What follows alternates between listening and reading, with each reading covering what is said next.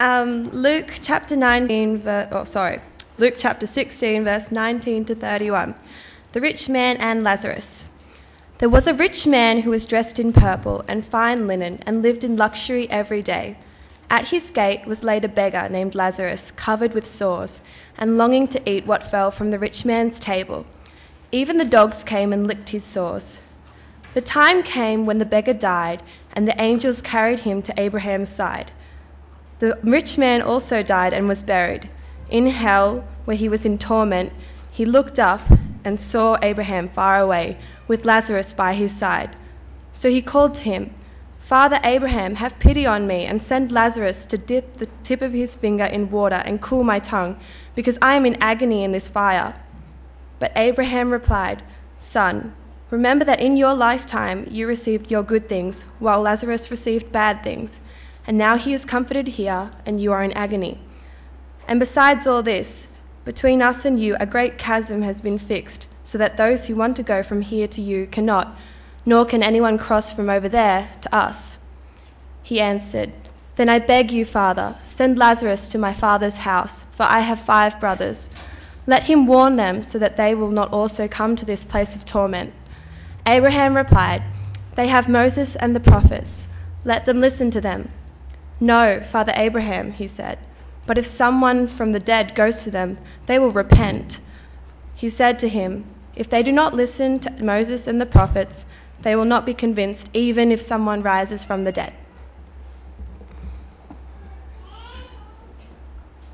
Father, we want to thank you for your word, and we do pray now that you would um, help our minds to focus, and may we understand what your word is saying. We pray also that you'd grant us uh, flexible, soft, humble hearts, that we would reflect on our own lives and uh, consider what needs to change and how we can be uh, putting you first. And we pray these things in the precious name of Jesus. Amen. The uh, people who run casinos in Australia have been uh, pretty worried lately, not just because of the proposed changes to poker machine laws that uh, didn't get up, but uh, also because of increased competition. The um, uh, what's been happening is that uh, lately there's been some big new shiny casinos that have opened up in places like Singapore and Macau, and uh, they've been taking business away from Australia. So fewer gamblers are uh, hopping on their jets and heading down south to to Australia. In fact, in the past five years, Australia's share of the Asian casino market has dropped from 30% uh, down to 9%. It's tragic, isn't it? I mean, what's being done to sort this out? Well, a couple of Australian casinos, are, they're proacting. Uh, and what uh, they've been doing is they're currently spending $3.7 billion to spruce up their facilities, to put in more uh, flash uh, gambling rooms, to uh, update the accommodation, uh, more luxurious suites, and so on. Who are they targeting? Well, it's not your average punter, is it? No, the, what, the, the, they're targeting the high rollers. And uh, high roller, by definition, according to Wikipedia, is someone who brings at least $50,000 to the table but uh, in Australia, it's uh, an average of up around $300,000 uh, to the table. Uh, one particular high roller at Melbourne's Crown Casino uh, turned over a staggering $1.5 billion in 18 months. That's one person. And so the, the casinos are trying to lure these people. Uh, and so what they're doing is they're offering them whatever added extras they can. You know, there's um, private jet transfers, uh, limousines, the, the best suites available. And get this, the Crown Casino in Melbourne, uh, by law, high rollers are allowed to smoke inside the venue. It's the only place in Australia uh, where that's allowed to happen.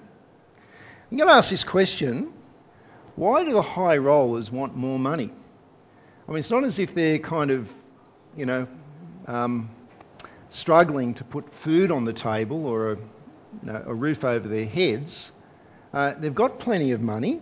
They, uh, they fly into Australia, they check out into the casino, and then they use the, the excess of their extreme wealth in order to accumulate more money. Why? You know, the Apostle Paul twice says that greed is idolatry in uh, Colossians 3 and in Ephesians 5. Greed is idolatry. And idols have a very big impact on people's lives. Uh, we sometimes think of idols as being stone statues that people bow down to, but uh, that's not the case uh, an idol is something that takes the place that rightfully belongs to God in your heart. And so people love their idols, they trust their idols, and they serve their idols. So that uh, when money is the idol, they love to get more of it, they trust the money for their security, and they serve money. So money becomes their master money becomes, it, it, it shapes who they are and it uh, shapes the lifestyle and the decisions that they make in life. Anything that takes the place of God in your life is an idol. It's not just the high rollers, is it, uh, who have a problem with greed. Uh, their idolatry is crass. Everyone can see it. They don't try to hide it. But uh, often greed can be very well camouflaged in the respectability of people's lives and even in people's religion, even amongst Christians. Uh, one particular pastor I was reading uh, pointed out that over years of ministry, that uh, lots of Christians have come to him and said that they've been struggling with a particular area of sin in their lives but he said, No one's ever come to me and said, I'm struggling with the sin of greed. No one. Because we don't see it in ourselves, do we? But yet, Jesus actually had a lot to say about this particular idol. Uh, in fact, Luke 16, our passage today, if you want to open that up, there's a crowd of people that have gathered around Jesus. And he tells them a story a story about two men, two very different men. Uh, in verses 18 through to 21, the first is a rich man, and he is dressed in purple and fine linen, and he lives in luxury every day of his life. Uh, that's a picture of status. Uh, a few weeks ago, I saw a, uh, a billboard poster advertising a particular watch. And uh, the, the poster said, The watch you wear says who you are. Right? The watch you wear says who you are. I couldn't afford one of those watches, except if I went down to the markets and bought one for $5, uh, a uh, imitation. And that's the kind of picture that you've got here. Uh, this man is dressed in purple clothes. In the ancient world, purple dye was a status symbol. Um, purple dye was difficult to get. It came from, and get this, it came from the, the mucus of a particular sea snail that lived in the Mediterranean. So to, someone would have to go get the sea snail, um, get the mucus from the sea snail, extract the. Do- Sorry for making you sick. but yeah, that's how they got purple. And uh, so it was rare, therefore it was expensive. So therefore, someone who wears a purple robe is rich. And so this guy would have had uh, a purple outer robe. His inner robe uh, was made of fine linen. So he was a person who surrounded himself with premium uh, designer label products. And every day we're told he lived in luxury. So, inside the gate of his house, uh, his friends would have enjoyed on, on a regular basis sumptuous um, banquets of the, the best food available. That's the first man. Now, the second man is very different. Uh, he was a poor beggar. But he had a, these guys, their lives intersected. They had a connection because this poor beggar um, lay outside of the rich man's gate every day, begging. Now, uh, in the Bible, we know that um, usually it was the dogs that ate the scraps that fell from someone's table. Uh, this man would have loved if he could have eaten the scraps that had fallen from the rich man's table, uh, but he was totally ignored. Uh, except, of course, for the dogs, who, after having eaten the scraps from the rich man's table, would go and lick his sores. Uh, his skin was sick, probably because of malnutrition. So, two very different men, but they've got two very different destinies. Because we see in the story that something huge happened to them, and it happens to every one of us. In verses 22 to 24, uh, they died. Both of them died, and their lives were reversed their roles, their situation was swapped. Uh, the rich man died and he went to hell. The poor man died and he was carried by the angels to the side of Abraham in heaven. And so the rich man, uh, he, is, he, he could now see this poor man in heaven but the rich man had now become the beggar. And uh, we're told that he, he begs Abraham to send the poor person uh, with some water because he says, I am in agony in this fire. And Jesus paints a picture of heaven and hell. Let me say a few words about that because the Bible clearly teaches the existence of heaven and hell. Uh, that's clear in the scriptures. Uh, heaven is where God is, hell is where God is not. Uh, no God in heaven, in hell. Where would you prefer to spend your eternity, by the way? Uh, with God or without God? Well, in this story, uh, we see that someone in hell, being the rich man, can actually see uh, people in heaven uh, and he can have conversations with them. So he's having conversation with, with Abraham. And what, what that tells us is that this is not a literal description of uh, what goes on. Uh, what Jesus is saying, doing here is he's telling a story in order to get a point across. So it's like, uh, for example, sometimes when I'm talking to a person and I'm wanting to help to clarify uh, the basis upon which we can get into heaven, I might say to the person, look, I want you to imagine that uh, you died tonight and you found yourself at the pearly gates and God was there at the pearly gates and he said, why should I let you into my heaven? What would you say?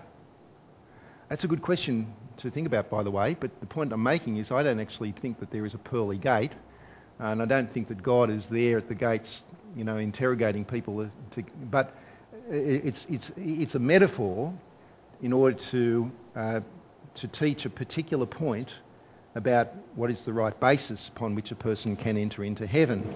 And it's that kind of metaphorical uh, usage of the story that um, Jesus is using here. But what is his key point? And why do these two men have such different destinies? Uh, is Jesus teaching that rich people go to heaven uh, sorry, that rich people go to hell and poor people go to heaven. Do you think that's what he's teaching? Well, some left leaning people might like to think that's what he's saying, but there's evidence in the passage that that's not the case. Uh, because think about it when the poor beggar arrives in heaven, who does he meet? Any ideas? Who does he meet? Abraham. Now, was Abraham a poor man or was Abraham a rich man? Abraham was a rich man. Uh, in Genesis chapter 13, uh, verse 2, it says that Abraham had become very wealthy. He had lots of camels and sheep and cattle, and, and he also had lots of silver and gold. Now, he was a wealthy man, he was in heaven. Uh, the key to understanding why these two men had such different destinies is found in one very important detail in the story that it's easy to to overlook, but it makes a big difference. Uh, it's a very it's a difference between the two men as they're described in the story. Can anyone guess what that difference might be? Let me tell you.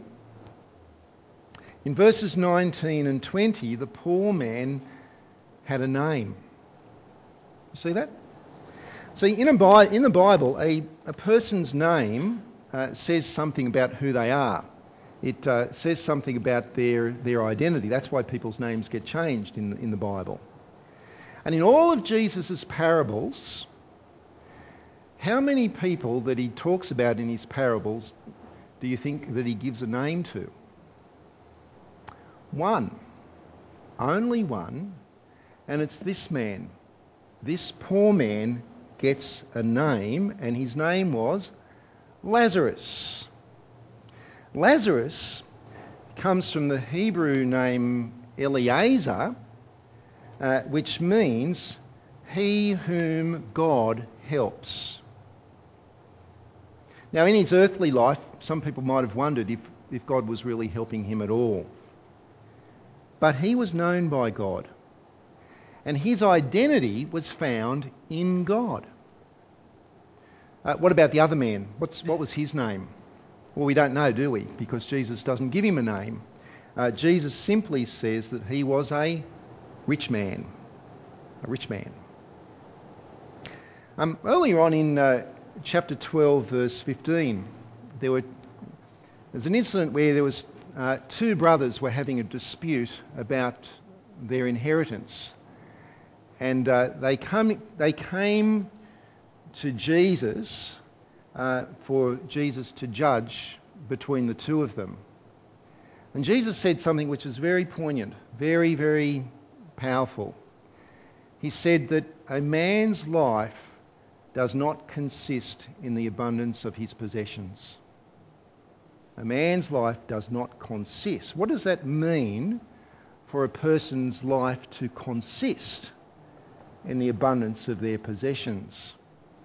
Well, it means that such a person, they are not defined by their love for God. Uh, no, they are defined by what they own, what they consume, how big their bank balance is. Uh, that their identity uh, is all about their wealth. That that is who they are. And sometimes you hear people talking about someone and they say, oh, he owns half of Port Macquarie, or he owns this, or he owns that big house on the hill, or their identity is defined by what they own, by their wealth. And if such a person were to lose their wealth, well, they would not have a self left because their personal wealth is all based on their financial wealth. Now, Jesus did not give this man a name because he was simply the rich guy in purple clothes. But he should have had an identity which was far richer than that. Because notice um, in verse 25, when Abraham spoke to the rich man, what, what did Abraham call him? How did he refer to him? He called him son. Called him son. Uh, in verse 27, what did the rich man call Abraham? He called him father. What does that tell us about this person? It tells us that he was an Israelite. It tells us that he was a physical descendant of Abraham. It tells us that he was one of God's covenant people, one of God's chosen people.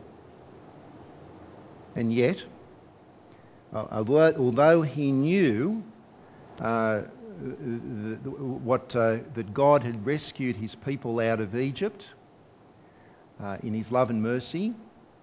He knew uh, the, what Moses had taught, and he knew what the prophets had said. He knew that because of God's love and God's mercy uh, towards his own people, that he too should be loving and merciful. Although he knew all of that, he didn't care about the poor. He didn't, uh, didn't blink as he'd walk past the poor beggar uh, at his gate every day. And yet the, uh, the law of Moses and the prophets had, had said that if we are part of God's redeemed people, that uh, God wants uh, his people to, to care for the fatherless, to, to care for the widows, to care for the poor, the dispossessed and the aliens, that there would be no poor amongst them. For the wealth that we have comes from God. If we see that our identity is in God, then we'll see that our possessions belong to God as well. And use our possessions in such a way that brings honour to God. That was his identity. But what this man had done is he had exchanged that identity for the love of money. And under which, underneath that love of money, there were the hidden idols of prestige and lifestyle. And so his, his idol had blinded him. So he'd walk past this beggar and do nothing to help. His problem wasn't that he was rich. Uh, it is God who gives us uh, the things that we have to enjoy. His problem was that he was poor in his relationship with God. And now, after death, he has become the beggar. Notice how he still thinks of Lazarus.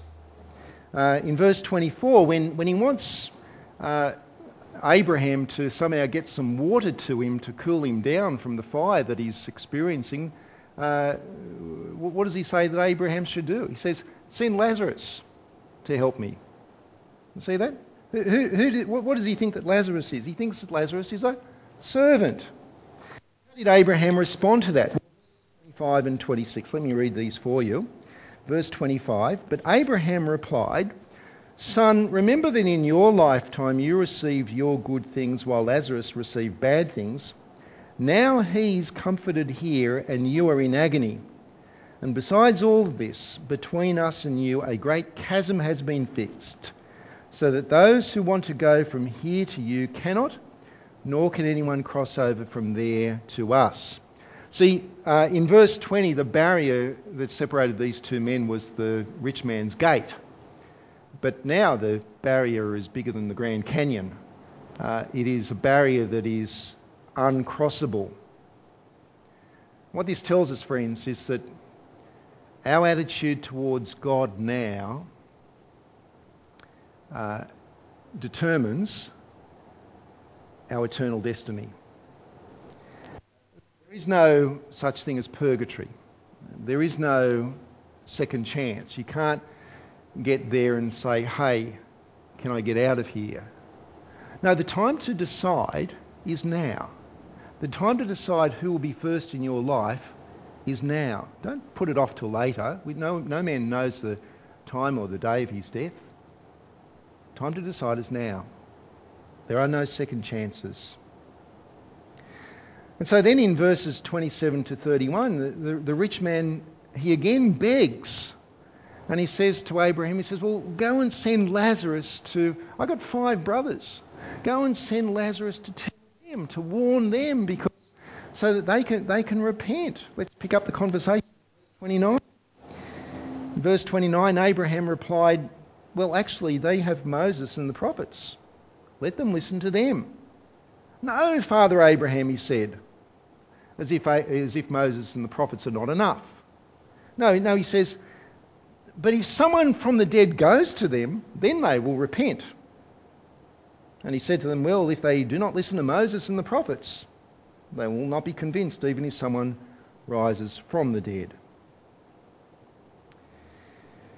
Now, of course, uh, Jesus, in speaking this, knew that, in fact, he would rise from the dead and that there would be those who would not turn to him even though they knew he had risen. And the bottom line is because they didn't even believe in Moses and the prophets. And this is the sting in the tale of this parable because who are the people who are listening to Jesus at this time? Who are the, who are the people who are standing around him? Context, very important. Go back to chapter 16, verses 13 through to 15. Verse 13, when Jesus tells the people that are standing around, he says, No servant can serve two masters. Either he will hate the one and love the other, or he will be devoted to the one and despise the other. You cannot serve both God and money. Verse 14 The Pharisees, who loved money, heard all of this and were sneering at Jesus. He said to them, You are the ones who justify yourselves in the eyes of men, but God knows your hearts. What is highly valued among men is detestable in God's sight. Um, these Pharisees, they knew the law of Moses, they knew the prophets, and outwardly they were religious and respectable. Others could see that, but inwardly, in terms of their hearts, what did they love? What was their idol? Money was their idol. Money. I mean, those high rollers at the casino, you know, they don't even bother to try to hide their greed, do they? It's all out there, everyone can see it, everyone knows it, and they, they, they rejoice in it. But the greed of the Pharisees was hidden, by, hidden behind the garment of their religion and their ability. You know, we can be like that. Uh, in um, contemporary church, it's easy to see when in some churches they teach that God wants you to be rich, He wants you to have big houses and be prosperous, and that's called the prosperity doctrine, and that's pretty easy to detect. But I want to say that what is much harder to detect is when that is not taught. And uh, when we as Christians uh, just have the same attitude towards money and possessions uh, as our non Christian neighbours, uh, when we purport to put God first in our lives, but the reality is when you analyse the way that we earn our money and the way that we spend our money, that sometimes anyone looking at it from the outside would say, hang on, I can't see any difference in values between the Christian and the non Christian. And idolatry can be a, a multi layered problem because uh, on the surface, money may be the idol, but below the surface, there are deeper idols that drive our idolatry of money. Some people uh, love money because they want, because underlying that they want to be valued by other people. They want other people to look up to them and respect them. Uh, some people love money because they want security for their future and their present, and they think that security is found in, a, in a accumulating lots of money. Uh, some people want money because they want the comfort that they can get in this life from the things that money buys. And so, in our hearts, when we are driven in this way, money takes the place of God. Uh, we love it, we trust it, we serve it. And we end up being mastered by it so that it shapes who we are, it uh, shapes how we behave, and it also shapes our relationship with God. Uh, money, of course, is something which we need. And it's great to have possessions, it's great to be comfortable, and it's responsible to be putting some money aside. The Bible teaches that as well. But where is our heart? What takes the prime position in our heart of being that which we love, trust, and serve? In the end, the idol of money fails to deliver. Uh, the rich man learnt the truth of that, didn't he? Um, value, security, and comfort. In the end, it was Lazarus who received all of those things, wasn't it? He, it was Lazarus who came to truly know how valued he was by the one who only matters, and that is God. It was Lazarus who experienced that security of being safe uh, by the side of Father Abraham, safe forever in heaven. And it was Lazarus who we're told in the text who now, was now experiencing ultimate comfort. He was cared for by God. Now, you and I can enjoy those things as well, can't we? Uh, we shortchange ourselves when we put money as too high a priority.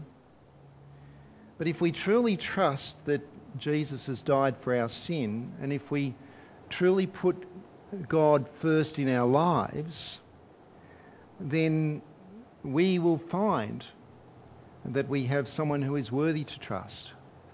We will find that we do have security, that we do have comfort that we will be just like Lazarus, who by def- definition was the man cared for by God. God has cared for us. He's cared for us so marvellously that he did send Jesus to die for our sins, to rise again, so that we can die to ourselves and we can be clothed in Christ. For he is the one who Paul says in 2 Corinthians, though he was rich, yet for our sakes he became poor, so that we through his poverty might become ultimately rich. Like Lazarus.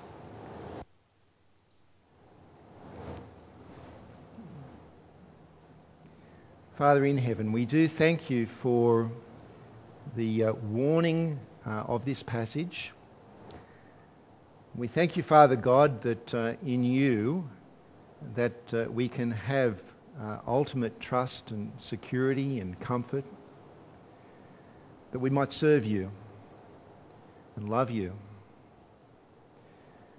Father, we pray for ourselves that we would put you first in our lives, that we would enjoy and give thanks for the good things that you do provide but that we would hold on to those things loosely, that we would be prepared to make decisions that honour you but are costly financially, and that we would be prepared to uh, give up our lives to serving you. We ask these things now in Jesus' name. Amen.